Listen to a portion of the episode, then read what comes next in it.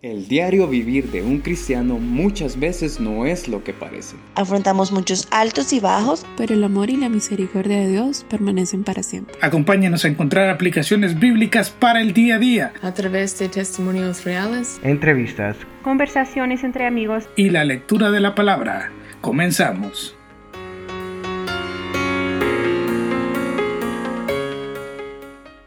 Nuestra invitada de hoy, Gabriela Dávila, nació en una familia cristiana y recibió a Cristo como su Salvador a la edad de siete años. Su padre fue pastor por muchos años de la Iglesia Centroamericana Berea y su madre miembro activo de la Iglesia Central Dios es Amor, Iglesia Berea y ahora de la Iglesia Redil Familiar. Durante su adolescencia apoyó el ministerio de sus padres como presidente de jóvenes, maestra de escuela dominical y directora de cultos. A la edad de 21 años culminó su carrera de licenciada en Derecho. Posteriormente obtuvo su maestría en Derecho Empresarial y en el año 2014 se convirtió en notario público. Junto con el desarrollo académico, también desarrolló su ministerio en la Iglesia como maestra, presidente de la Sociedad Femenil, directora de Alabanza y miembro del Grupo de Acción Social, y actualmente como superintendente de Escuela Dominical y miembro del Concilio. En su vida laboral, funge como directora ejecutiva de la Unión de Notarios de Honduras, asesora de tesis de posgrado y catedrática de metodología de la investigación jurídica. Es una apasionada de los viajes y siempre que puede visita distintos lugares en compañía de su madre. Bienvenida Gaby. Eh, estamos felices de que puedas compartir con nosotros tu testimonio. Yo estoy muy feliz porque lo he vivido con vos y, lo he visto el cambio que has tenido y todo para la gloria y honra de Dios. De Dios perdón. Em, como hemos estado hablando de emociones a lo largo de, de, todos estos programas que hemos hecho, eh, creímos que la mejor manera de terminar esto era a través de un testimonio real. Y por eso te tenemos a ti aquí. Entonces, el tiempo es tuyo para que nos compartas tu historia y cómo el Señor te ha ayudado a lo largo de tu vida. Bueno, gracias Mónica y gracias a todo el equipo de Anastasis por esta oportunidad. Y creo que si el Señor permite situaciones en nuestra vida es precisamente para que las podamos compartir, para que seamos testimonios para otros y como dice su palabra, para que podamos consolar a otros, ¿verdad? Así, que por eso es que es bienaventurado el que sufre eh, tribulaciones y sufre tentaciones y sufre todo este tipo de cosas, porque con la consolación que Cristo le da, se la puede dar a otros. En el caso este de las emociones, particularmente en mi caso fue eh, de depresión, de ansiedad y obviamente estrés, ¿verdad? Porque el estrés creo que este lo padecemos todos. Entonces eh, yo siempre recuerdo, para poder hablar un poco de esto, lo que hablábamos en una ocasión con el pastor que decía que la depresión es eh, la preocupación por el pasado que el estrés es la preocupación por el presente y que la ansiedad es la preocupación por el futuro.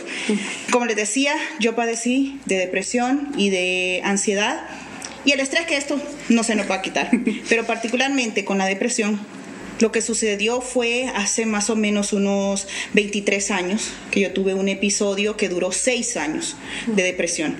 ¿Por qué vino esta depresión? En el momento yo no me daba cuenta porque estaba sucediendo, pero eh, cuando ya la pude superar, la depresión vino porque simple y sencillamente yo no aceptaba la voluntad de Dios para mi vida, es decir, lo que en ese momento estaba sucediendo en mi vida. Desde muy pequeña yo siempre soñé con casarme no soñé con tener hijos nunca. Yo lo que soñaba era casarme. Quería tener proyectos, viajes y un montón de situaciones con una pareja. Obviamente pensaba que era un príncipe azul, ¿verdad? Montado en un caballo blanco, no sé, todo ese tipo de todos cosas. pensamos. Sí, porque en esa época los de mi generación éramos de los que crecieron con las películas románticas de Hollywood, ¿verdad? Y que crecían con las revistas de vanidad, de buen hogar, cosmopolitan, todo ese tipo de cosas. Entonces uno en la adolescencia se iba creando esa idea. Cuando yo llego a mis eh, veintipico de años, a los 21 yo me graduó de, de licenciada en Derecho y eh, empiezo a trabajar. Antes yo no había tenido novios, una cosa así formal, no, nada de eso, pero sí desde los 15 quería tener novio, ¿verdad? Desde los 15 yo ya quería saber qué era eso de que lo quisieran a uno y me imaginaba que me iban a traer flores y que me iban a traer regalos y que iban a pedir permiso para salir conmigo y todo eso. Y hasta me preocupaba porque yo decía, mi papá le va a decir que no, mi mamá se va a enojar. Y yo me imaginaba cien mil cosas y mis hermanos también, ¿verdad? Que se iban a oponer. Pero pasó la adolescencia y realmente yo no noté, al menos en ese momento, no noté que yo le gustara a alguien. Y luego pasó una situación en donde de repente alguien y tuvo una expresión sobre mí y eso me caló tan fuerte que me causó un complejo. Hasta los 15 años yo me creía una persona eh, no preciosa, pero bien, o sea, bonita, bien, no, me miraba mayores defectos. Siempre había tenido un poquito de sobrepeso, pero no lo miraba como un gran defecto. Entonces yo diría que hasta los 15 fui una persona muy, muy tranquila. Eh, de los 15 a los 21, pues fue estudiar, fue entrar a la universidad y noté que en la universidad, o, lo recuerdo más bien, em, no era tan sociable como yo era de, de niña. De niña siempre fui sociable. Es más, eh, cuando nos reuníamos las amigas y preguntábamos quién creen que va a tener novio primero, todo el mundo decía Gaby, Gaby, Gaby es la que va a tener novio, y siendo la menor del grupo de amigas, ¿no? Pues entonces, eh, en esa época que entró a la universidad, no, no era tan sociable y obviamente no miraba que vinieran los muchachos, no miraba que llamara la atención de nadie, más el complejo que estaba desarrollando desde los 15, al final me llevó a una conclusión, soy gorda y soy fea y como soy gorda y soy fea, entonces la gente no se me va a acercar. Nadie me va a querer, no van a venir los muchachos. Y eso fue una preparación del enemigo para lo que iba a venir después. Pues con todo y todo, eh, sigo en la universidad, logro graduarme, perdí un año, o sea que hubiera salido todavía más joven, pero sí, sí, es que entré bien pequeña a, primer grado y salí pues bien pequeña también del high school. Y bueno, pues eh, digo a, graduarme y en el lapsus de, la práctica en derecho, resulta que eh, era tan complicado el, tiempo que eh, entré casi en una dieta y bajo en ese tiempo 40 libras. Y paso de pesar 160 libras a pesar 120. Entonces estaba súper delgadita. Y de repente fue como, ah, o sea, estoy delgada, entonces me puedo poner faldas cortas, ¿verdad? Y puedo ponerme pantalones un poco más eh, tallados. Y ya no me voy a poner aquí a faldas tan largas, porque hasta eso había cambiado mi manera de vestir. Se había casi adaptado a una figura de señora, ¿verdad? Eran así, cosas que no, nada que ver con, con la edad. Y me sentía avergonzada por mi cabello, no me maquillaba, o sea, era una cosa increíble. También por esa época ya había una amiga, buena amiga, que yo siempre la, la voy a querer mucho a ella, porque ella me decía, píntese que usted se ve bien bonita, y yo le decía, ay, no, porque yo tengo labios muy gruesos. Entonces, no, me decía ella, hágalo así, más bien eh, es para resaltar esos atributos, pero yo todo me lo miraba feo, ¿verdad?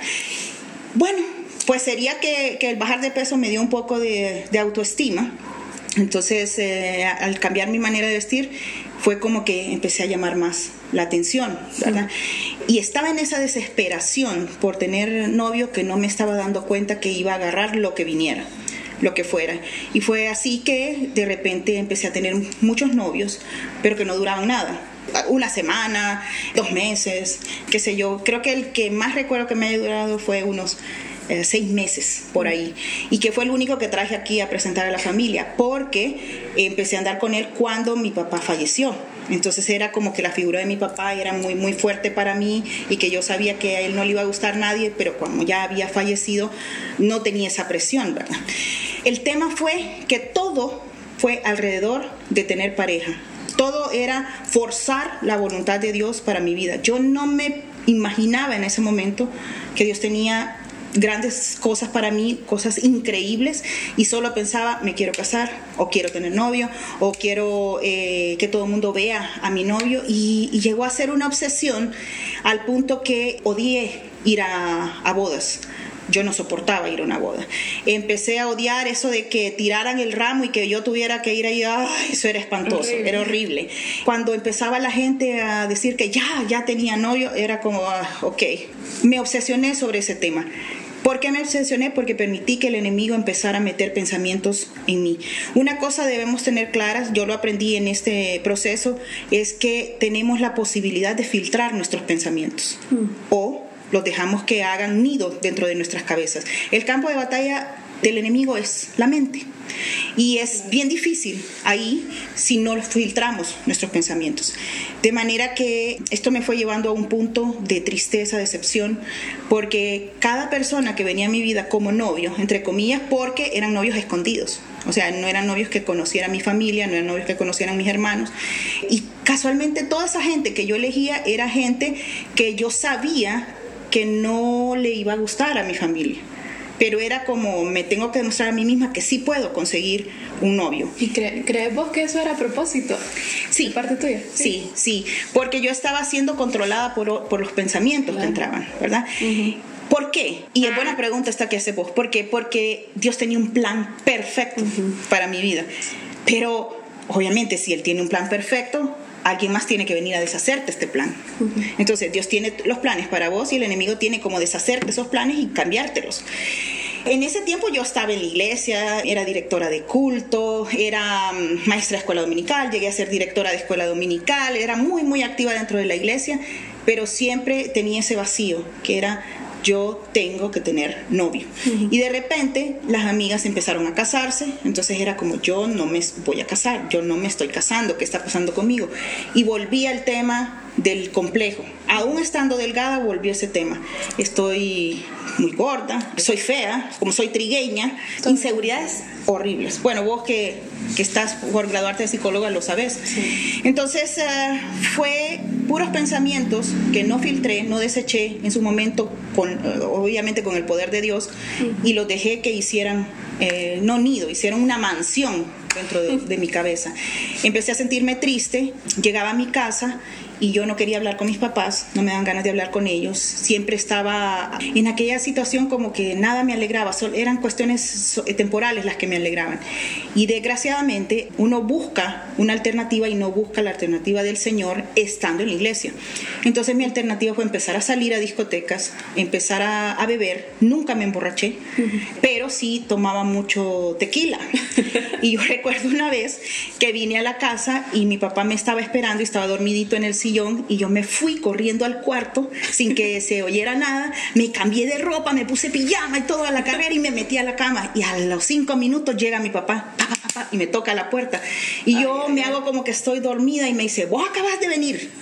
no, hombre, papi, ya ratos y, en, serio, acababa de llegar y ya eran casi las 4 de la mañana. Y entonces, no, hombre, yo ya rato vine, mentirosa, yo te estuve esperando y que no sé qué. Bueno, y empezamos con aquella cuestión. Entonces, ya no solamente buscar salida, sino me había vuelto súper mentirosa en eso. En ese interim yo tuve una relación con una persona que fue, yo diría, muy cruel conmigo. Fue una persona que andaba conmigo y andaba con otras y era aquella situación. Eso aumentó mucho más la depresión.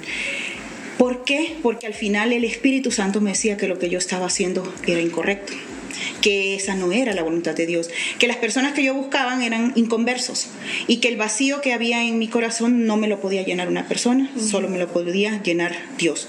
Pero igual yo insistí y permanecí en esa situación porque tenía miedo a estar sola, tenía miedo a nunca casarme, tenía miedo a nunca, según yo, lograr la felicidad pero es que era una felicidad eh, creada en una fantasía por Satanás, no era una cuestión que Dios tenía para era una realidad. No era una realidad.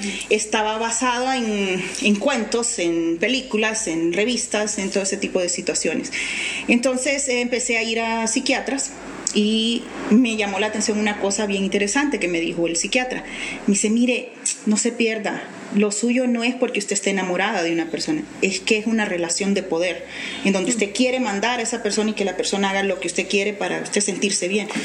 Y yo dije, este está loco, o sea, el psiquiatra estaba loco, ahora no era yo, era el psiquiatra, este está loco, esto no es así. Eh, y, me metí a, mi rollo, como decimos nosotros, de que no era así. Entonces me recetó unos medicamentos y con esos medicamentos yo iba pasando. Pero cuando no estaba el medicamento, empezó a surgir algo que, me asustó y es que empecé a pensar en morirme. Y estaba en un edificio de tres, cuatro pisos y pensaba, si yo me tiro de este edificio, me puedo morir.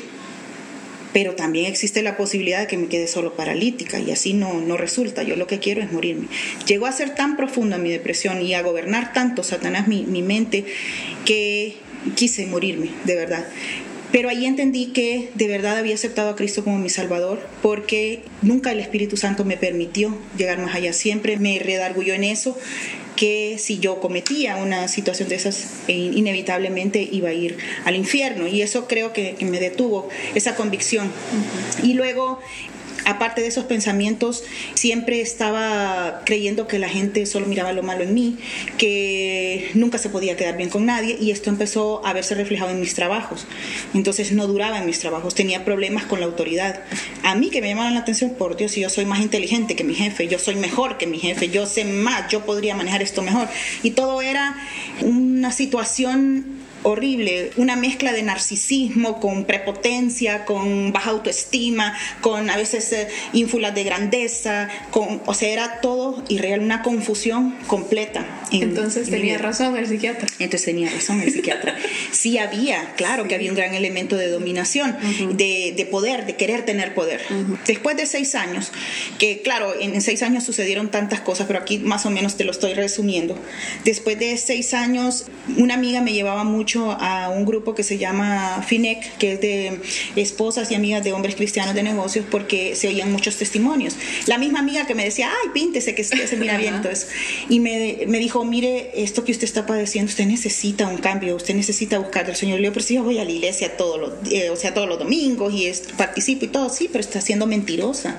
Usted se está parando ahí en un púlpito y está siendo mentirosa. Y en efecto, era una farsante, tomaba la Santa Cena. Yo no sé cómo el Señor realmente no me castigó de verdad, así como con algo bien fuerte. Entonces estaba abusando de la libertad que el Señor nos estaba dando. Entonces, cuando ella me decía, vamos a este grupo, ahí hay testimonios, gente que ha salido de situaciones similares y peores a las suyas, yo dije, bueno, voy a ir. Y estuve yendo por espacio de un año, pero eh, llegó un momento en que sentí que ya toda esa gente era una charlatana, que aquí no iba a pasar nada. Entonces, en una de las tantas reuniones vino una persona de un testimonio y dijo que si nosotros derramábamos el alma delante de Dios y le pedíamos eh, de verdad por, por una solución a un problema que teníamos, lo podíamos lograr, como Ana había derramado su alma delante de Dios para que tener a su hijo, que, que, fue Samuel. Eh, esa noche me acuerdo que me vine con ese testimonio, así impactada, y dije, Señor, voy a derramar mi alma. No sé cómo se hace esto, pero voy a derramar mi alma. Y me acuerdo que me, me postré en mi cuarto hasta le puse toallas a, la parte de abajo de la puerta por si se salía algún ruido. Me envolví en una sábana y empecé a llorar y a llorar y a llorar, porque mis papás estaban en el otro cuarto, entonces yo no quería que me escucharan y empecé a llorar y a llorar y a clamar a Dios, al punto que amanecí en, en el suelo, ¿verdad? Tendida, o sea, me quedé dormida de, de tanto llorar, llorar, llorar. No fue que inmediatamente me sentí mejor, pero sentí sí una carga que se había quitado porque ya le había dicho al Señor, le confesé mi pecado, le confesé lo que no estaba bien, lo que yo sentía que, que, me estaba dañando mucho. Y eso fue más o menos ahí como por, ¿qué diré yo? Como por noviembre del año 2002. Resulta que en febrero, o sea, las cosas siguieron así más o menos. En febrero de 2003 yo llego a otra reunión de la FINEC y entra una persona que eh, ella era muy conocida por orar por aquellos que habían entrado a la brujería, a la santería y este tipo de cuestiones del mundo espiritual. Entonces eh, empezó a hablar la señora y me dice mi amiga, mira, cuando ella diga que, que, vamos a orar, eh, vaya usted para que la ministren. Y yo, bueno, está bien, ya, ya oré, ya hace un tiempo le derramé mi alma al Señor, no miro mayor cambio, pero bueno, está bien, vamos a ver. Cuando la señora pregunta, ¿pueden venir a que los ministre? Y veo yo que se va casi todo el grupo para enfrente, que estoy hablando de unas 40 mujeres más o menos, yo digo, ah, no, volvemos a lo mismo. Aquí está un montón de gente pidiendo oración, que no sé qué, y empiezo yo a protestar conmigo misma. Ella empieza a orar y yo me quedo, se arman dos círculos, ¿verdad? está ella en medio, hay dos círculos, eh, uno más pequeño, después otro más grande, y yo estoy casi en, un tercer, sí, afuera, casi en un tercer círculo de, los que no habíamos entrado a círculo. Y estoy con mis ojos cerrados, agachada mi cabeza y empiezo a pelear con Dios, ¿verdad? Eh, no es que me quiero parecer a Jacob cuando peleaba con el ángel, pero estaba peleando con Dios. Y le digo, bueno, Señor, si yo ya te derramé mi alma y tú dices que me puedes ayudar y que me puedes sacar de esto, ¿y cómo es posible que yo tengo seis años ya de estar en esta situación y no me puedes sacar? Empezando por ahí, era incapaz de reconocer mi responsabilidad y le echaba la culpa a Dios. ¿Cómo es que no me sacas de esto? Pero ¿y yo qué estaba haciendo para, para salir de ello? Eh, de vez en cuando yendo al psiquiatra, de vez en cuando tomando ribotril, tafil y todas esas cuestiones. No, esa no era la solución. La solución era realmente reconocer delante del Señor que era lo que estaba pasando y tomar una decisión de salir de ello. Pero el Señor que es tan bello, es nuestro Padre y de verdad que como cualquier padre con sus hijos, ¿verdad? Aunque sean rebeldes, ahí está y los apoya. Recuerdo que estoy orando, estoy peleando y le digo, ¿por qué no puedo salir de esto? Bueno, aquí está esta señora, le digo yo, en mi mente al Señor, aquí está esta señora que dice que va a orar, que no sé qué, que no cuándo. Y yo, que, que voy a ir a que ore por mí. Si tanto, si de verdad esta señora puede orar por mí y puede interceder por mí, bueno, que me venga a buscar aquí donde estoy, a ver si me viene a buscar. Retando. Retando, ¿verdad? Y hay que ore por los demás y a mí que me deje aquí, Leo. Si no, pues que me venga a traer. Cuando yo estoy terminando de orar, siento que me agarran la mano. Abro los ojos y es la señora. Wow. Se abrió espacio entre los dos círculos y me agarró y me llevó al, al centro. Cuando me lleva al centro, oh, por supuesto, sí, yo, yo todavía también Sí. siento. Se me paran los pelitos. Yo también siento, después de tantos, de 16 años, siento eso. 17 años en realidad, y mm, viene eh, y me dice, mi amiga corre, veo que mi amiga corre a ponerse al lado de ella, me abraza y me dice, dice el Señor que Él ha escuchado tu oración. Wow. Yo solo recuerdo hasta ahí, no recuerdo qué más me dijo. Solo recuerdo que me dijo eso y como que me desmayé. Y de repente me, me sentí a mí misma en medio de, de, unas nubes. Y recuerdo que caminaba en medio de aquellas nubes, pero era una felicidad que yo lloraba y lloraba y lloraba. Era un gozo, era una cosa que yo no puedo describir. No vi a nadie, solo era como caminar en esa quietud. Y de repente uf, desperté, volví. Cuando yo vuelvo estoy bañada en lágrimas y está mi amiga al par mío y ella me, me levanta y me abraza y me dice, Gaby, me dice, usted no tiene idea cómo el Señor le habló. Y le digo, Titi, yo no me acuerdo de nada, solo recuerdo lo que me dijo al principio la, la, señora y, y de ahí luego no recuerdo nada. Y ella me empieza a contar y me dice, eh, le dijo punto por punto todo lo que usted estaba pasando, los novios que estaba buscando, la relación cruel, abusiva en la que usted estaba, que usted no puede dejar, eh, le dijo de sus complejos, le dijo absolutamente todo. Por eso yo creí realmente que esto era un, un toque del Espíritu Santo y lo sigo creyendo y que es excepcional, no es una cosa que te sucede en cualquier momento por cualquiera que te pone la mano encima. Claro, claro. Y ahí yo creí y importante fue que ella dijo, el Señor escuchó tu oración y sale de esta depresión hoy. Fue una cosa tan maravillosa porque eh, en ese momento eh, yo decidí acabar esa, esa relación que no me hacía ningún bien. Uh -huh. Y aparte de eso, mmm, sucede un, un, una situación trágica en, en, la vida de mi familia y nos anuncian que mi papá está con una cirrosis y con una situación que prácticamente ya no le queda mucho tiempo de vida. Sí. Yo le agradezco al Señor que Él me haya sanado en ese momento porque me dio cuatro meses para poder estar con mi padre. Eh, yo salí de la depresión, mi, pude atender a mi papá, me dediqué a mi papá y luego cuando él falleció no, no quedé sumida en una depresión porque mi papá era el amor de mi vida realmente. Claro. Entonces, no sé si hubiera salido de la depresión. Y ahí el Señor empezó entonces un, un camino conmigo eh, diferente. Yo me sentí liberada, nunca más volví a sentir depresión. Me siento triste en ocasiones. No, cuando él murió, cuando mi papá murió, fue, fue muy, muy triste. Pero no fue la, la depresión propiamente, no hubo de nuevo sentimientos de, de, muerte en mí, ninguna de esas situaciones. Avancé un poco en, en, en mi vida, pero. Ah, somos necios. Sí. Somos necios y después de un tiempo de sentirme bien, volví a creer que necesitaba de nuevo una pareja. Y ya estábamos hablando eh, que había elegido para esa época, yo les contaba eh, un novio ahí que, que, que tuve en, en la muerte de mi papá y igual no llenaba ningún vacío, pero seguía con él y el día que terminamos sentí una tristeza tan grande, lloré, lloré, lloré. Y me acuerdo que fue tan fuerte el llanto que mi mamá creyó que me iba a dar depresión otra vez. Otra vez. Y mandó a llamar a, a, a, mi pastor y a otro pastor de Estados Unidos que andaba por acá. Y ellos vinieron a orar por mí y me dijeron, Gaby, ¿qué es lo que te aflige realmente? ¿Por qué estás tan afligida por terminar con esta persona? Y le digo, tengo 28 años y yo siento que ya no me voy a casar. Y siento que ya no voy a encontrar una persona. Y recuerdo las palabras de ese pastor de Estados Unidos que se llama Don Cornelio Rivera y me dijo, Gaby, si en la voluntad de Dios está que tú te cases, Él te lo va a dar. Y si esa es la voluntad de Dios, ese sentimiento va a permanecer en ti. Cuando eso no es la voluntad de Dios, ese sentimiento se va.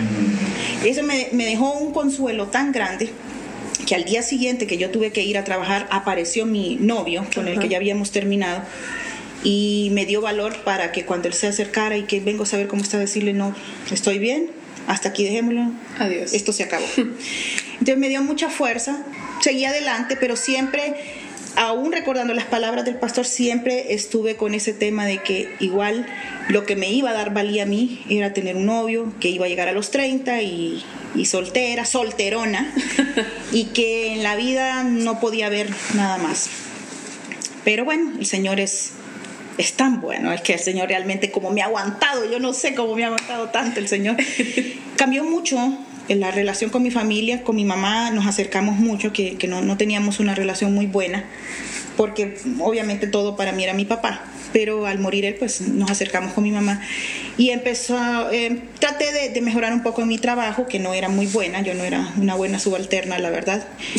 traté de, de, mejorar y llegó un tiempo en que tuve más o menos buenos trabajos, pero no duraba mucho porque, por una o por otra razón, no tanto porque yo era rebelde, sino porque sucedían otras cosas. Uh -huh. Ahora entiendo que era la voluntad de Dios para que esas cosas sucedieran.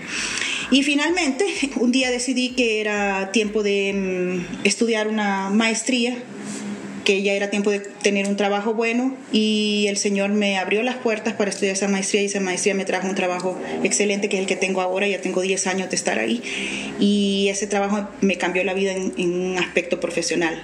Y, ¿Y por qué lo menciono? Porque es importante para mí mencionarlo, porque a través de ese trabajo yo pude entender el propósito que Dios tenía para mi vida. Una cosa que se me olvidó mencionar al principio es que si bien es cierto, una de mis metas era casarme, otra de mis metas era tener una maestría y un doctorado y hacerme notario. Uh -huh. Entonces el Señor me lleva a ese lugar y me lleva ya a media maestría y me lleva a los notarios, ¿verdad? Entonces fue como que me hizo ver, Gabriela, y tus metas profesionales, no solamente las personal o romántica, ¿dónde están las profesionales? Y él empezó a cambiar mi manera de pensar en el sentido de que la vida no está compuesta solo por una vida familiar. La vida tiene muchos aspectos y que yo no iba a ser feliz si profesionalmente no estaba realizada. El Señor ahí me habló clarísimo y me dijo, tu realización profesional era muy, pero muy importante para vos. Esto iba a ser una, una frustración si no se daba. Y entonces ahí fue cuando empecé a pensar, bueno Señor, entonces dediquémonos a esto. Olvidemos el tema de, del casamiento y todo eso y, y dediquémonos a esto viene la, el crecimiento profesional y con el crecimiento profesional eh, vienen muchos éxitos, ¿verdad? Mucha situación que yo me sentía súper contenta, me miraba en algo que yo siempre había querido y que yo desde chiquita decía, yo quiero ser jefe. Entonces eh, me miraba ya siendo líder, jefe, manejando un equipo. El Señor me había dado un trabajo exactamente como lo había pedido, con el sueldo, con la cantidad de empleados. Yo le dije, Señor, yo no quiero tener un grupo grande porque ya había estado con un grupo de 18 personas y había sido un tanto problemático. Quiero un grupo pequeño, quiero eh, que sea de clase, todo eso me pone con los notarios, que son eh, pues eh, personas de alta investidura en nuestro país, son ministros de fe pública, sí. y era la crema innata del derecho, ¿verdad? De, de mi carrera. Em, que por cierto, la carrera no era como que mm, había sido mi gran amor cuando la estudié, pero en el camino me, me fui enamorando sí. de ella, ¿verdad? Y me enamoré de una manera impresionante. Entonces, eh, estaba feliz, estaba contenta, tenía la libertad de salir, de entrar, no marcaba, no tenía horario, eh, podía resolver problemas y era una emoción tremenda. Pude viajar con, con la institución, me codeaba con el presidente de la República, con el presidente de la Corte, bueno, una cosa tal y como yo lo había soñado. Eh, tenía mi maestría ya y todo iba súper bien cuando de repente nos avisan que hay un decreto en, en, el Congreso donde se nos quita todos los fondos a nosotros en la institución. Y eso significó que la institución poco a poco fue quedando sin dinero, tenía reservas, pero se fue quedando sin dinero hasta que finalmente en el 2014, en octubre del 2014, pagué el último sueldo y solo pagué el 80% de ese sueldo y después era a esperar que se resolviera de alguna manera. La solución estaba en otro decreto, en conseguir otro decreto. Y como que si aquí fuera tan fácil conseguir decretos para instituciones privadas, imagínate la, la lucha que comenzó. El tema era que en ese momento, si bien es cierto, este, yo podía estar un poquito más tranquila porque tenía también, daba clases en Unitec, que era otro de mis sueños, poder ser catedrática y el Señor me lo concedió y de un solo me mandó a posgrado, ni siquiera me hizo pasar eh, aquí como pregrado, no, de un solo me mandó a posgrado y en una de las clases más, más importantes que era tesis, me lleva el Señor ahí y yo tenía ese ingreso, pero ¿qué pasaba con los muchachos? Y aparte de eso, en la emoción de que me sentía tan bien, tan estable económicamente y profesionalmente, eh, me había metido a remodelar mi casa, que tenía ya más de 40, casi 50 años de estar como estaba, ya estaba súper deteriorada. Y esta era la herencia de mi papá, pues entonces no estaba para comprar otra casa, entonces tenía que remodelar esta, me metí a remodelarla y saqué un préstamo de un millón de lempiras, tenía una cuota mensual de 20 mil lempiras y estaba hipotecada. Lo que siempre dije nunca voy a hacer porque yo no sé cómo voy a estar económicamente, lo hice. Estaba tan seguro y tan bien, lo hice, la hipotequé y de repente me quedo sin sueldo. Entonces eh, empieza la lucha de buscar cómo lograr ese decreto, pero en esa lucha también era cómo obtenemos ingresos para seguir adelante. ¿Cómo logro que este equipo de trabajo se quede? Fue una cosa tan impresionante la que Dios hizo, cómo le puso a esa gente en su corazón que se quedaran conmigo. Porque ellos me decían, abogada, nos quedamos con usted, pero porque usted nos pide que nos quedemos. Entonces el Señor me mostró liderazgo, ahí. Me dijo, tenés un liderazgo, porque lograr que cinco personas aguantaran a estar conmigo eh, no era una tarea fácil. Y lealtad. Una lealtad tremenda también. Me mostró que éramos una familia. Yo eh, para esa época... Em, eh, tenía, no, era como que demasiado enojada, pero sí siempre he tenido un carácter fuerte. Entonces, a veces me, cuando me descontrolaba o me frustraba, ¿verdad? el carácter era lo primero que salía. Y ellos me mostraron a mí más bien eh, nobleza, una nobleza profunda. Yo obviamente hice acopio de esa nobleza también y lo que hacía es que con lo que me pagaban en, Unitec eh, les daba para que fueran a la oficina para el transporte. Llegamos a una situación que Ficosa, BAC, todos los bancos habidos y por haber nos llamaban cada 15 minutos. Llegamos a un punto en que llegaban y llegaban notas y una del grupo se desesperó y se fue. Y no solamente se fue, sino que nos demandó para el pago de prestaciones. Y era una persona que yo la había llevado, que era de mi total confianza, que la había conocido en otro trabajo y fue la que se portó peor en ese momento. Para mí eso fue un golpe y me sentí muy dolida, pero eh, también podía entender la situación de ella, ¿verdad? Que ella no estaba molesta con la institución porque no había pago. A todo esto, los muchachos seguían ahí y para poderlos tener, eh, mandaba a comprar tajaditas, ¿verdad? De, lo que podía hacer y platanitos y cuestiones así y engordamos cada uno entre 15 y 25 libras. Yo engordé casi 25 libras. Entonces, en el momento que estoy em, en ese proceso de, estar subiendo y subiendo de peso, yo no me estaba fijando, pero cuando ya me veo en esa cantidad de peso, entonces sí ya me entra otra nuevamente una tristeza, no al punto de morirme, nada como eso, no tan profundo, porque yo estoy consciente que el Señor de eso me libró, de, ese espíritu que, que de, depresión que se me había pegado, ¿verdad? Porque como cristianos no recibimos los espíritus, pero ahí andan alrededor nuestro, ¿no? Esa opresión eh, se había ido, pero la tristeza venía y cada vez que me miraba al espejo era una decepción conmigo misma porque, porque no me podía poner la ropa que, que me gustaba bueno, una tristeza tremenda y verlos a ellos así de tristes también era todavía más... Una carga para más, Sí, era una carga más grande. Y bueno, eh, solo decidimos que íbamos a, a orar, que no podíamos hacer nada más pero como dice Romanos 8:28 y sabemos que a los que aman a Dios todas las cosas les ayudan a bien, un día vino a mi mente un pensamiento y por qué no estudio para ser notario tengo varios años, ya tengo cuatro años y medio de estar en esta institución y no me he hecho notario. Entonces me tenían respeto porque trataba con los notarios y todo, pero no sentía que todavía no llegaba a ese punto de, mayor respeto porque al final mis jefes sabían que yo no era notario. Y me dijo una persona, miren, no se pierda, mientras usted no se haga notario, usted no va a tener respeto total de sus directores. Y fue, me caló, ¿verdad? Me, me, pegó y me acuerdo que le dije a mi abuela, abuela, por favor ore, yo me quiero hacer notaria. Ajá, ¿y qué, qué vamos a hacer? Oremos una semana completa que el Señor me abra las puertas para ser notario. Aquí es bien difícil conseguir una audiencia para ser notario. Y nos pusimos a orar con la abuela en mayo, oramos y lo dejamos en sus manos, todavía estábamos sin sueldo. Y en julio, el primero de julio, me llama una magistrada directo a mi teléfono y me dice, Gaby, me acuerdo que usted quiere ser notaria. ¿Ya tiene fecha? No, le digo, no tengo. ¿Quiere fecha? Claro que quiero fecha. Y mire, tengo en octubre y tengo en noviembre. En noviembre, noviembre, le digo, porque que fuera más lejos. Ok, 27 de noviembre. Y empiezo a estudiar para el notariado. Entonces fue algo que el Señor puso en ese momento para que yo estuviera distraída y no pensando en el problema que era que no teníamos sueldo. De manera que la parte del sueldo estuvo un año exactito en que no recibimos. El último pago fue el 20 de octubre de 2014 y el primer pago que recibimos después fue el 20 de octubre de 2015, un año completo. Y la gente me pregunta, más que me pregunta, me comenta, ay, que yo no sé cómo voy a hacer con esta pandemia, que, que un mes, dos meses, tres meses, y yo digo, wow, pues te voy a contar un poco mi testimonio si te sirve. Un año. Una cosa increíble, con tener que pagar una hipoteca de 20 mil, y ahí vino la maravilla del Señor ¿por qué nunca me cobraban esa hipoteca? Decía yo, ¿qué pasa? Que no me cobran la hipoteca. Me cobraban todas las demás, las tarjetas y todo, pero ¿por qué no me cobran esa hipoteca?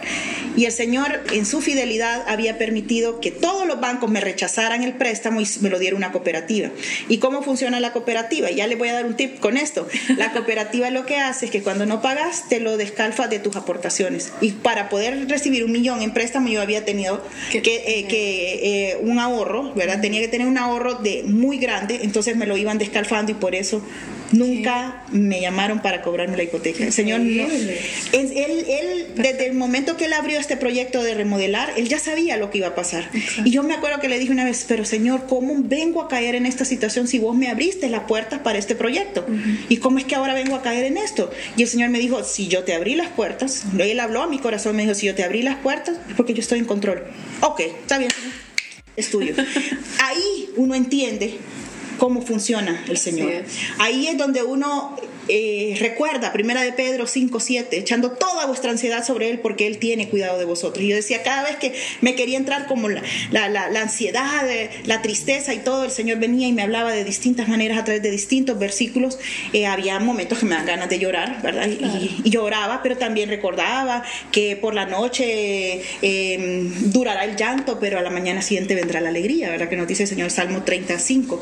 Entonces, todas esas cosas me iban animando, me iban motivando. Y mientras tanto eh, nos reuníamos con el equipo y pensábamos en todo lo que íbamos a hacer cuando esto se acabara, andábamos en una reunión, en la otra, trabajábamos en proyectos y el Señor nos fue dando un gozo realmente que solo de, él. No podía venir de ningún otro lado.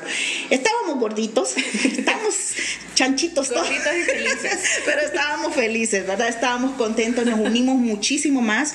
Entendimos que la persona que se había salido ya no era parte del plan de Dios para nosotros en, ese aspecto profesional. Y salimos, eh, terminábamos haciendo adornos. Me acuerdo que una Navidad vendimos, esa Navidad de 2014 vendimos adornos, recogimos creo que hasta 30 mil empiras lo repartí entre todos los muchachos y ellos me decían, agarre su parte, abogada, agarre su parte. No, le digo, yo tengo el sueldo de, de, Unitec y con eso voy saliendo. No, si nosotros sabemos que usted tiene deuda grande, pero ustedes también y lo repartí entre ellos. Y luego el señor de repente traía una cantidad de dinero por acá, otra por allá, que lográbamos captar nosotros y eh, hasta vendimos algunos muebles y cosas, ¿verdad? Que, que decían ahí los jefes, no vayan a vender nada, no vayan a vender nada, pero los vendíamos porque igual había que dar algo, Claro. Y así el señor, el, ese 20 de, de octubre de 2015, no solamente nos pagó los sueldos, nos pagó todo lo que se debía y todo lo que necesitábamos para ponernos al día y desde ese momento nunca nos faltó nada más. Así que el Señor fue fiel en esa parte. Pero, eh, repito, no siempre porque una cosa sale bien es que todo el tiempo va a permanecer así. Miren, esto es una cosa impresionante lo que hace el enemigo. Y no es que le estoy dando eh, gran importancia, pero tampoco podemos dejar de, comprender lo que él hace. Él deja que nosotros estemos tranquilos un tiempo. Él deja que nosotros como que bajemos la guardia y estemos, ah, ok, ya no oremos tanto, ya no clamemos tanto, y, nos deja así como okay, que se relajen. Y luego va armando algo peor para nosotros. Entonces, estoy segura que él armó un proyecto después de que salimos de esa crisis. En el año 2016 yo tengo que ser operada me sale un quiste de más o menos 11 centímetros de grande, que era un quiste bastante grandecito. Soy operada y tenía un proyecto de ir a Europa con mi familia, las cosas iban bien, ¿verdad? Me fui a Europa con ellos, la pasamos súper bien y hasta ese momento las cosas iban digamos que viento en, papa, eh, en popa, perdón. ya tengo hambre, por eso estoy pensando en papa. No, iba viento en popa. Entonces, aparece esta persona que había sido tan importante desde algún punto de vista en mi vida, aparece. Nuevamente. Y, nuevamente y empieza a plantearme la posibilidad de iniciar una, de nuevo una relación la situación no había cambiado en su vida, pues como un inconverso puede cambiar, ¿verdad? Tiene que venir a los pies del Señor.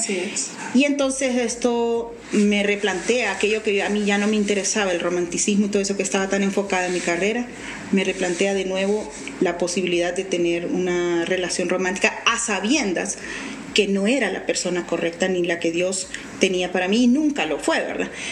Y entonces me veo con pues más que preguntas me veo en un escenario de 40 años, 40 y pico de años, y estoy sola, y fue, fue así como, hey, es cierto, pero es que todo lo demás fue como querer olvidar la realidad, estoy sola. Y esta persona me ofrece cariño, entre comillas. Y entonces me vuelvo a dejar envolver por las um, eh, expresiones románticas de, de él. Y digo, voy a volver a salir con él. Pero el Señor en su fidelidad sabía que yo podía estar mucho tiempo en esto y rapidito empieza a tocar mi vida y empiezo a sentir ya no depresión, sino que empiezo a sentir ansiedad, empiezo a sentir que esto no está correcto y es que en efecto no estaba correcto.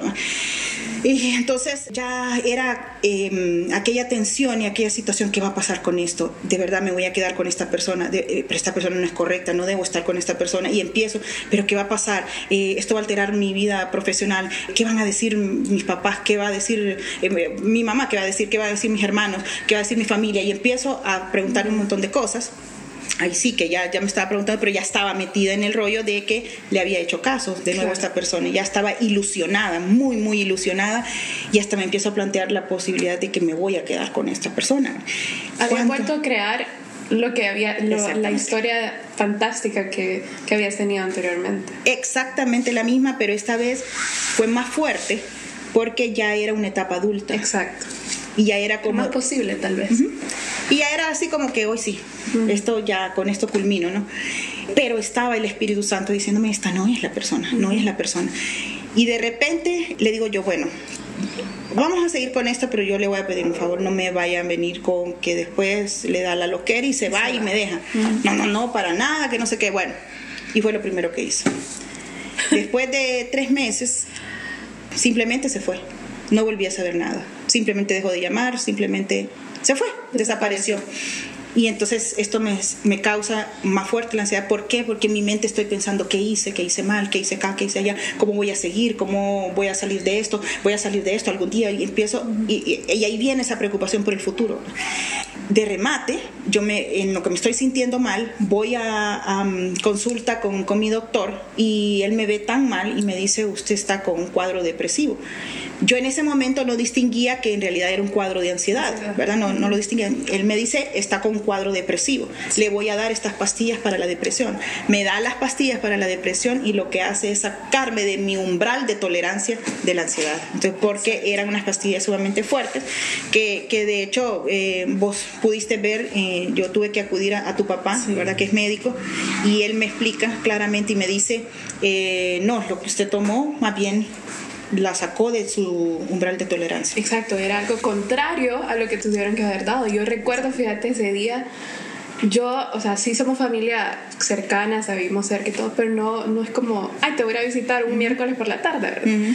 Y cuando llego de mi trabajo y te miro en la sala, literal, o sea, moviéndote de lado a lado, y, yo, y yo, mi pregunta era, ¿qué está pasando? O sea, esta no es Gaby, no es la Gaby que yo siempre he visto, la Gaby poderosa que siempre te he visto, o sea, yo siempre te he admirado desde pequeña y yo he visto todo lo, lo que vos has hecho, ¿verdad?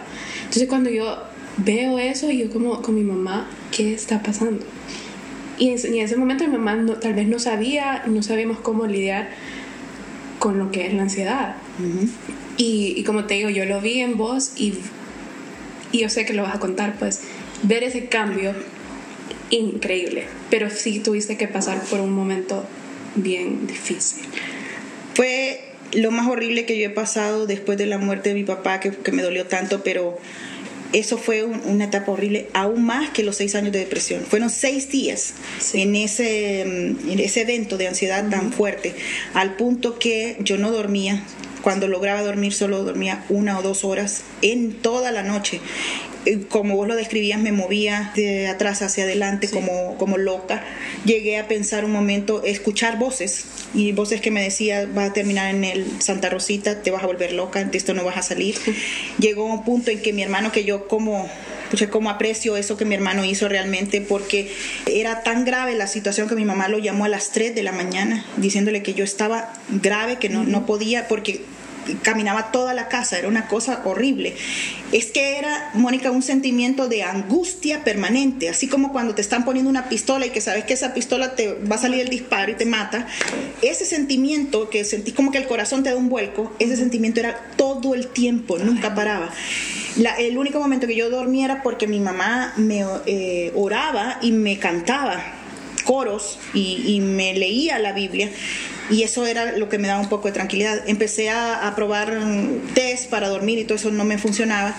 Y este, ese día que Ian vino, me llevó en el carro, me acuerdo bien, me llevó en el carro a las tres y pico de la mañana y me anduvo por todos los anillos periféricos habidos y por haber, por todos los bulevares habidos y por haber. Y yo sentí en ese momento tranquilidad porque era como que andar en ese lugar eh, hacía que mis pensamientos estuvieran en otra cosa y no en eso enfocado. Porque todo, al final, todo el pensamiento radicaba en lo mismo. ¿Qué hice yo? ¿Qué hice? ¿Qué hice? No soy suficiente. ¿Por qué me dejaron? ¿Por qué volvió? ¿Por qué le hice caso? ¿Por qué fui tan tonta? ¿Por qué esto? O sea, ese montón de cuestiones. Y pasamos, me acuerdo por el hospital escuela y me dijo, Ian, si quieres te dejo aquí. Y yo recuerdo que solo le dije, no, no, no, no, no, Ian, por favor, no. Pero, o sea, yo lo tomé en serio. La angustiada. No, no, no, Ian, por favor, no, por favor. Y entonces Ian se rió porque en realidad realmente lo estaba haciendo en broma y me, me trajo a la casa casi a las 5 de la mañana y me acuerdo que, que, le empecé a decir un montón de cosas y vino y se molestó y me dijo, ya, ya basta, demasiado, le estás dando demasiado pensamiento a esto, ya. Y me sentí como, como... Como niña regañada. Exactamente, así como que tenían una faja y me iban a dar con la faja. Y, pero me sirvió porque yo dije, tengo que hacer algo. Esto no puede seguir así. Entonces le digo, mami, yo necesito un médico. Entonces me dice, voy a llamar a Loli, a, tu mamá, voy a llamar a Loli y le voy a preguntar cuándo viene Orlando. Y ese día hicimos la, la, reunión y por eso es que yo pude ir a, tu casa y Orlando me dijo pues todo esto del cuadro de ansiedad, me dio unos medicamentos y el medicamento por primera vez yo pude dormir con ese medicamento. Agarró el otro y me dijo, esto es que para levantar muertos, me dice, de, de grave que era, o sea, lo que estaba pasando. Y empezó también un tiempo en que de rodillas, de rodillas, todo el tiempo. Si bien es cierto, el medicamento me hizo volver a dormir para poder conciliar el sueño después de seis días, o sea, en seis días bajé seis libras, porque no comía, no dormía, era una cosa impresionante. Y a mí no es que bajo rápido, pero en seis días me, se habían ido esas seis libras. Y eh, empecé a orar y de repente el Señor puso en mi corazón, cuando le di un espacio, porque yo le dije, Señor, no puedo más. Eh, todo esto yo no le estaba dando el espacio a Él. O sea, mi mamá oraba y me cantaba y todo, pero el verdadero espacio yo no se lo estaba dando. Ah, estaba sufriendo de ataques de pánico. De hecho, el primer día de, toda esta crisis sufrí un ataque de pánico que ni siquiera pude ir a dar clases a Unitec porque me le prendí a Ian y a mi mamá casi rogándoles que no me dejaran sola. Cuando a mí siempre me ha gustado estar sola para, porque estoy en mi rollo y todo eso. Fue una cosa tan, tan fuerte, ¿no? Y mm, empecé a orar y de nuevo derramé mi alma. Recordé aquella época en que había derramado mi alma por la depresión, la derramé de nuevo por este cuadro de ansiedad y el Señor puso en mi corazón, en, en lo que yo estaba orando, recuerdo que el Señor me puso como una visión la cruz y pude ver así como, como todo gris atrás, como el momento en el que el Señor estaba entregando su, su, su espíritu y pude ver la cruz. Y eso fue fundamental porque el Señor me dijo, morí por tus pecados, por tu depresión, por tu ansiedad, déjamelo aquí. Y así fue. Ahí el Señor me tocó, empecé a escuchar muchos coros, empecé a escuchar a Joyce Mayer, empecé a escuchar, bueno, empecé a escuchar un montón de pastores, que algunos famosos, otros que van entrando en esto, pero todo con un mensaje. Y el Señor me hablaba a través de cada mensaje, cada mensaje, a poner más coros cristianos. Y esto a mediados de año, cuando yo ya me sentía mucho mejor, apareció de nuevo una crisis. Pero el Señor me dijo, es tu decisión yo dije, Señor, es cierto, esta decisión es mía, ya, ya entendí que es mi decisión. Alejé esta, este pensamiento, esta crisis, seguí luchando un poquito con ella. Realmente me vine recuperando como al año y medio. Eh, fue un proceso un poco tardado, no como el de la depresión, que fueron seis años, ¿verdad? Fue un proceso, un proceso un poco tardado, pero todo era porque de alguna manera yo entendía que mis pensamientos tenía que dejárselos al Señor, pero siempre la parte humana me volvía a traer a, lo que yo como humana podía hacer, ¿verdad? Eh, buscar un psicólogo, buscar pastillas o cosas así, y no, nada de eso funcionaba. El Señor me mostró entonces en este proceso que todo era tomar cautivos mis pensamientos a la obediencia de Cristo. Y cada vez que venía un pensamiento de que yo no era suficiente, que porque había hecho esto, porque fui tan tonta y todo esto, eh, clamaba y le decía, Señor, toma cautivos mis pensamientos a la obediencia de Cristo. Señor, filtra mis pensamientos. Y venía y ponía un coro, y venía y escuchaba un mensaje, y venía y eh, hacía ese tipo de situaciones.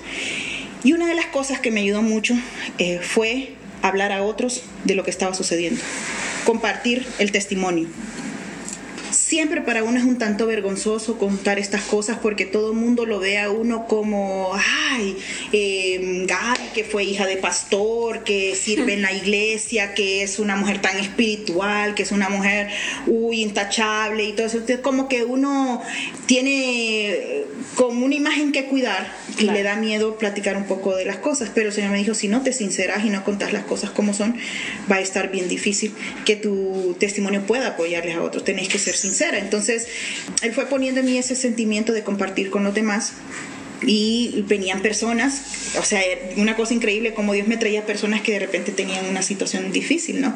Eh, que estaban tristes o que estaban ansiosos o que estaban necesitados de, de, alguien que los escuchara y al ir compartiendo el Señor también iba sanando, ¿verdad? Y muchas, pude compartir con muchas personas y al final el Señor me decía, yo tengo un ministerio para vos y ese ministerio es que podás compartir con gente joven principalmente esto, porque porque es en la juventud donde nosotros tomamos las decisiones eh, más difíciles porque no tenemos la madurez es suficiente como adultos, pero tampoco es que estamos tan niños como cuando adolescentes, ¿verdad? Que no, no podemos pensar suficientemente bien. O sea, es bien difícil tomar decisiones. Entonces, yo sentía que si en ese momento de mi edad yo hubiera tenido una persona que conociera toda la situación, me hubiera apoyado más, de repente hubiera tomado distintas uh, decisiones.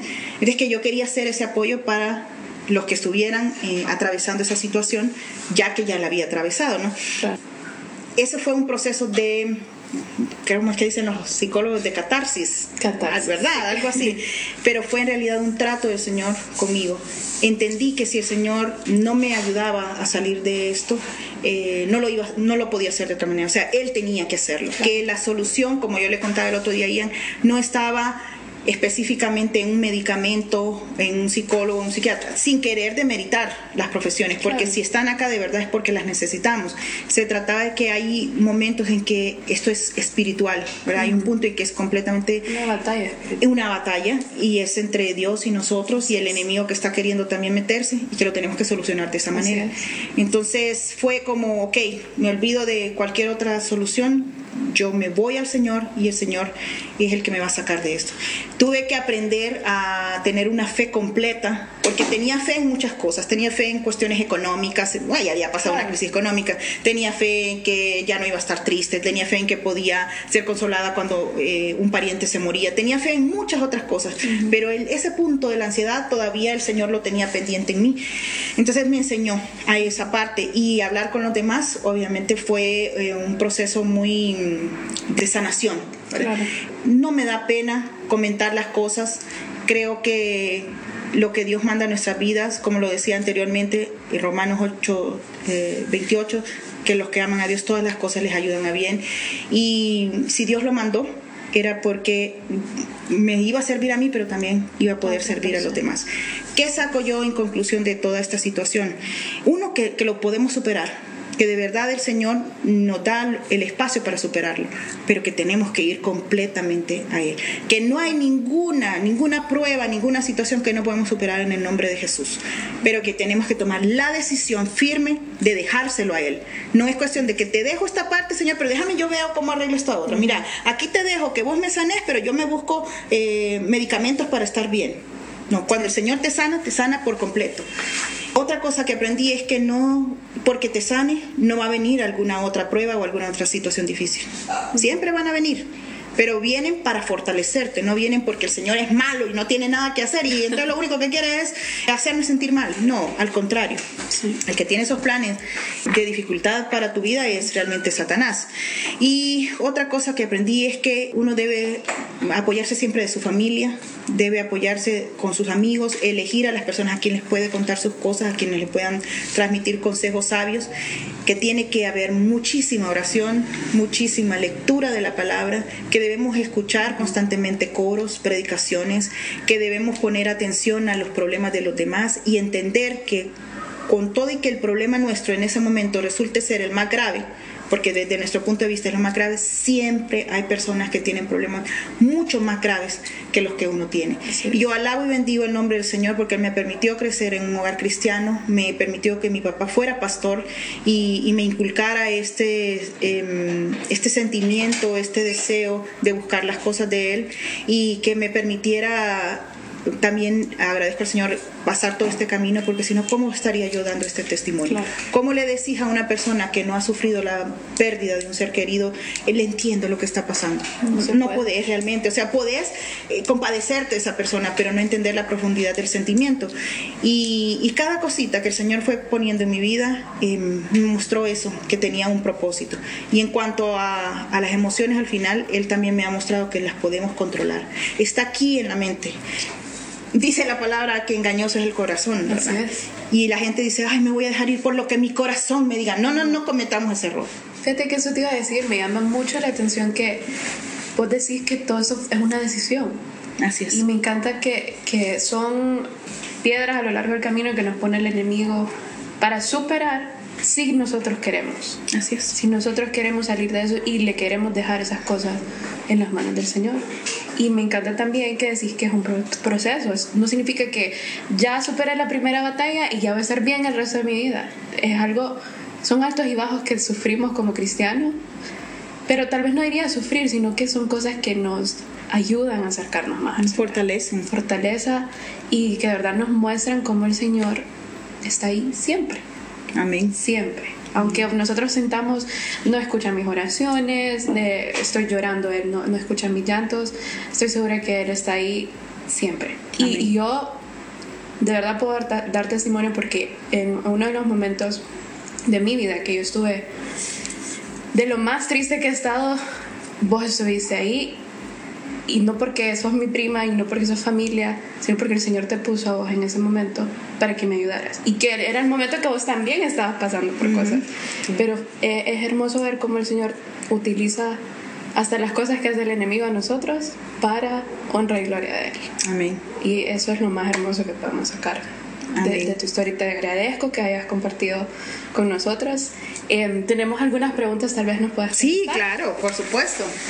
Pues creo que nos, has dicho los lugares claves a lo largo de tu historia, los momentos que detonaron el cambio y los momentos que detonaron otra vez el alto y lo bajo. me gustaría mucho que nos dijeras cuál fue el momento máximo que vos dirías que vos sentiste aquí empiezo otra vez. De todos esos momentos que, que, que pasaste, o sea, tuviste muchos... ¿Cuál es la palabra? Situaciones difíciles. Sí. Pero, ¿cuál de esos fue el que vos dijiste, ok, ya, ya, ya, ya, ya, ya, ya? Eh, Como que hasta aquí llega. Sí. Ah, bueno, creo que el Señor me permitió un montón de momentos para decir hasta aquí nomás. a eso me refería, pues. En realidad fueron muchos momentos, pero el punto que yo recuerdo que me hizo cambiar de opinión fue después de esa oración que, que hizo esta sierva, esta mujer por mí, eso fue como el principio, porque me Sí. hizo ver que el Señor me había escuchado. Claro. Entonces me convenció que Dios me había escuchado. Y luego, estando en, todavía en esa relación que era tan dañina, yo me doy cuenta que él tenía varias otras novias por afuera y me vinieron a contar y cuando me contaron fue que yo dije no puedo seguir en esto. O sea, no soy una persona importante para este, esta- este ser humano. Eh, no puedo seguir acá. Fue como un punto de, un destello de dignidad que me dio el Señor, que permitió el Señor. Yo dije, no, no puedo seguir en esto. Y luego mm, lo vino a terminar de marcar cuando supe que mi papá iba a morir. Eso fue como, tengo que dedicarme a él y no, ya no es cuestión de que me dedique a mí misma.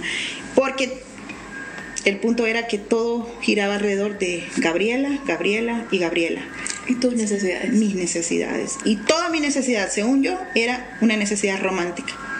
De hecho, eh, mis, eh, me, me hice evaluaciones psicológicas y las evaluaciones decían lo mismo. Todo giraba alrededor de ese tema.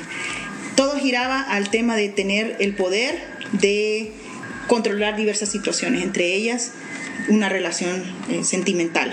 ¿verdad? Porque yo tenía que demostrarle a la gente que yo era capaz de tener un novio, que yo era capaz de tener una relación sentimental. Cuando todo el tiempo el Señor tenía otros planes y otros propósitos para mí. Me gusta porque yo, lo- yo me, me relaciono mucho con muchas partes de, lo- de tu historia y a veces buscamos eh, una persona, una relación para que nos dé valor Exactamente. y al final nuestro valor está en Cristo Amén, amén, así es. y en su sacrificio por nosotros, por amor a nosotros. ¿Y qué más? O sea, ¿qué más quiero pues? Así es. Saber quién soy yo en Cristo, no puedo necesitar nada más. Amén. ¿verdad? Tenemos otra pregunta que dice, ¿qué has hecho para ayudar a otros con los complejos similares a través de tu experiencia? Bueno, a mí me gusta mucho eh, salir con los amigos, salir con mi equipo de trabajo, salir con, con mi familia y con cualquiera que me diga yo tengo una situación difícil, eh, abro espacio en mi oficina, a veces en la casa, a veces salimos Sí. y me gusta escuchar. El Señor me ha ayudado a aprender a escuchar. No digo oír, escuchar, porque eh, escuchar es un nivel más profundo, ¿no? Eh, platicamos y después que la persona me cuenta todas estas situaciones, entonces mm, hago una serie de preguntas, no doy mi opinión de inmediato. Después que hago las preguntas y todo, entonces empiezo a compartir mi, mi testimonio. He tenido ocasiones en que las personas me dicen, ¡ay, que vos todo lo arreglas con eso! Entonces yo tengo que ser honesta y decirle, bueno, yo te quisiera dar otra fórmula, Claro. pero es que no, no, No te va a funcionar ninguna otra.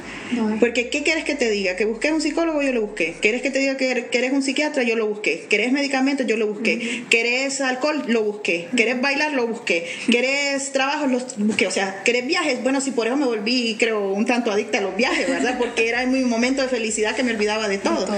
Entonces, habían muchas maneras, pero la única era realmente eh, doblegar tu yo, doblegar tu- tus sentimientos, doblegar todo delante del Señor, ponerlo delante del Señor y filtrar tus pensamientos. Entonces, eh, la manera de, para compartir y para apoyar a otros siempre, siempre ha sido y será sentarme y escuchar que me compartan y cuando ya me han compartido, entonces poder transmitirles mi testimonio, pero siempre le pido al Señor que me dé sabiduría, que es lo que voy a hablar. Que, que, o sea, está, la persona está platicando conmigo, pero yo estoy diciendo, Señor, dame palabra, dame palabra, ¿qué debo decir? ¿Qué debo decir? Y muchas veces me he tenido que ir con mucha oración también cuando sé que alguien me va a contar una situación porque no quiero eh, tocar susceptibilidades, ¿verdad? Claro. O que la persona se aleje, se vaya y después yo no tener la oportunidad de compartirle. Que Yo diría que ese es el método, más que todo, escuchar. ¿Qué pasaje bíblico nos podrías compartir que dirías que es tu favorito y que te ha ayudado más a través de este proceso? Bueno, tengo varios en realidad, pero, pero en el proceso de la depresión, mi pasaje era Salmos 42 que decía, y era una promesa para mí, decía, y me hizo sacar del pozo de la desesperación, del lodo cenagoso, y puso mis pies sobre peña y enderezó mis caminos. Eso para mí fue una promesa, porque yo me sentía en un pozo de desesperación y me sentía en el lodo cenagoso. Y era a lo que yo me aferraba. Siempre me impactó Primera de Pedro 5.7, por supuesto, echando toda vuestra ansiedad sobre Él porque Él tiene cuidado de vosotros. Un punto en que yo dije, bueno, pero si el Señor lo dice, ¿por qué no lo estoy creyendo? ¿Y cómo hago, Señor? Yo le preguntaba, ¿cómo hago? ¿Cómo, cómo he hecho la ansiedad sobre ti? ¿Cómo hago? Y el Señor te va diciendo cómo hacerlo. Él va poniendo en tu corazón y en tu mente cómo hacerlo. Y ahora Romanos 8:28 que dice, y sabemos que a los que aman a Dios todas las cosas les ayudan a bien. ¿Por qué ahora es este mi versículo lema? Porque ahora entiendo que toda esa desesperación, toda esa depresión, toda esa ansiedad, toda esa angustia, todo, absolutamente todo, tenía un propósito divino. Y si me preguntas que si volvieran a hacer, eh, evitaría esas cosas, no no las evitaría desde el punto de vista de, lo que me enseñó la depresión y lo que me enseñó la ansiedad. O más que lo que me enseñaron estas dos cosas, lo que me enseñó el Señor a través de esto. Entonces, le doy gracias a Él porque me dejó claro cuáles eran cuestiones en mi vida que yo quería desarrollar y que más bien a la postre me iban a, frustrar, ¿verdad? Me iban a amargar si no las lograba. Me enseñó que tenía un trayecto muy lindo en, un aspecto profesional. Me está permitiendo cada día desarrollarme más en esto. Me enseñó que era para mí sumamente importante mi desarrollo profesional y que aunque hubiera estado casada, eh, me hubiera sentido frustrada si no desarrollaba esa otra parte de mí. Me enseñó a que tenía que amarme a mí misma porque realmente no me, no me estaba amando a mí misma y me enseñó que no tengo que aspirar a cualquier persona, tengo que aspirar a lo que el Señor tiene para mí y que tengo que aspirar a un hombre de Dios a un hombre cristiano, ese sí es un verdadero príncipe, un hijo de Dios. Así es. Y que em, como todavía tengo ese sentimiento, ¿verdad? Yo siento que todavía se va a cumplir, pero me ha mostrado que independientemente, Él es mi esposo. Él es mi novio, Él es mi padre, Él es mi amigo, mi compañero, Él es todo. Y cuando yo siento eh, alguna necesidad de, como de, estar acompañada así, agarro mi Biblia, abrazo mi Biblia y me duermo con la Biblia. Y el Señor, eh, eh, siento como que el Señor me está abrazando. Y si no, si no pudiera en ese momento abrazar mi Biblia, también pienso en la cruz. En, el sacrificio que él hizo, que no lo hizo para nada, lo hizo por algo muy grande. Así, que hasta este momento seguimos librando muchas batallas todavía. Siempre eh, los pensamientos dan vuelta en tu cabeza y siempre hay situaciones.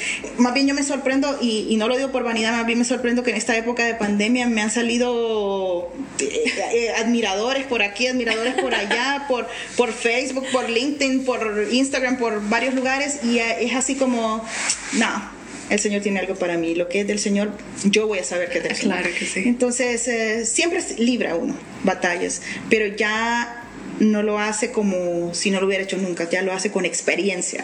Ya sabe que está la clave en someter tus pensamientos a la obediencia de Cristo. Así es. Gracias Gaby por compartir todo este lindo testimonio. De verdad te lo agradecemos porque sé que va a ser de mucha ayuda a muchas personas.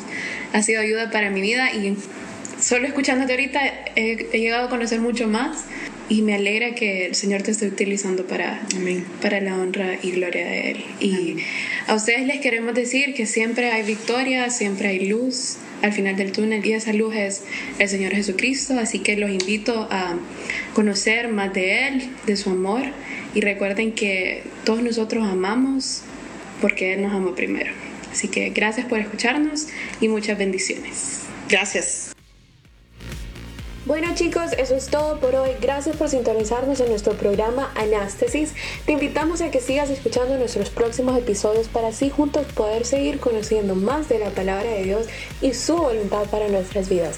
Recuerda si deseas contactarnos puedes hacerlo a través del correo anastesispodcast.gmail.com. Te esperamos y muchas bendiciones.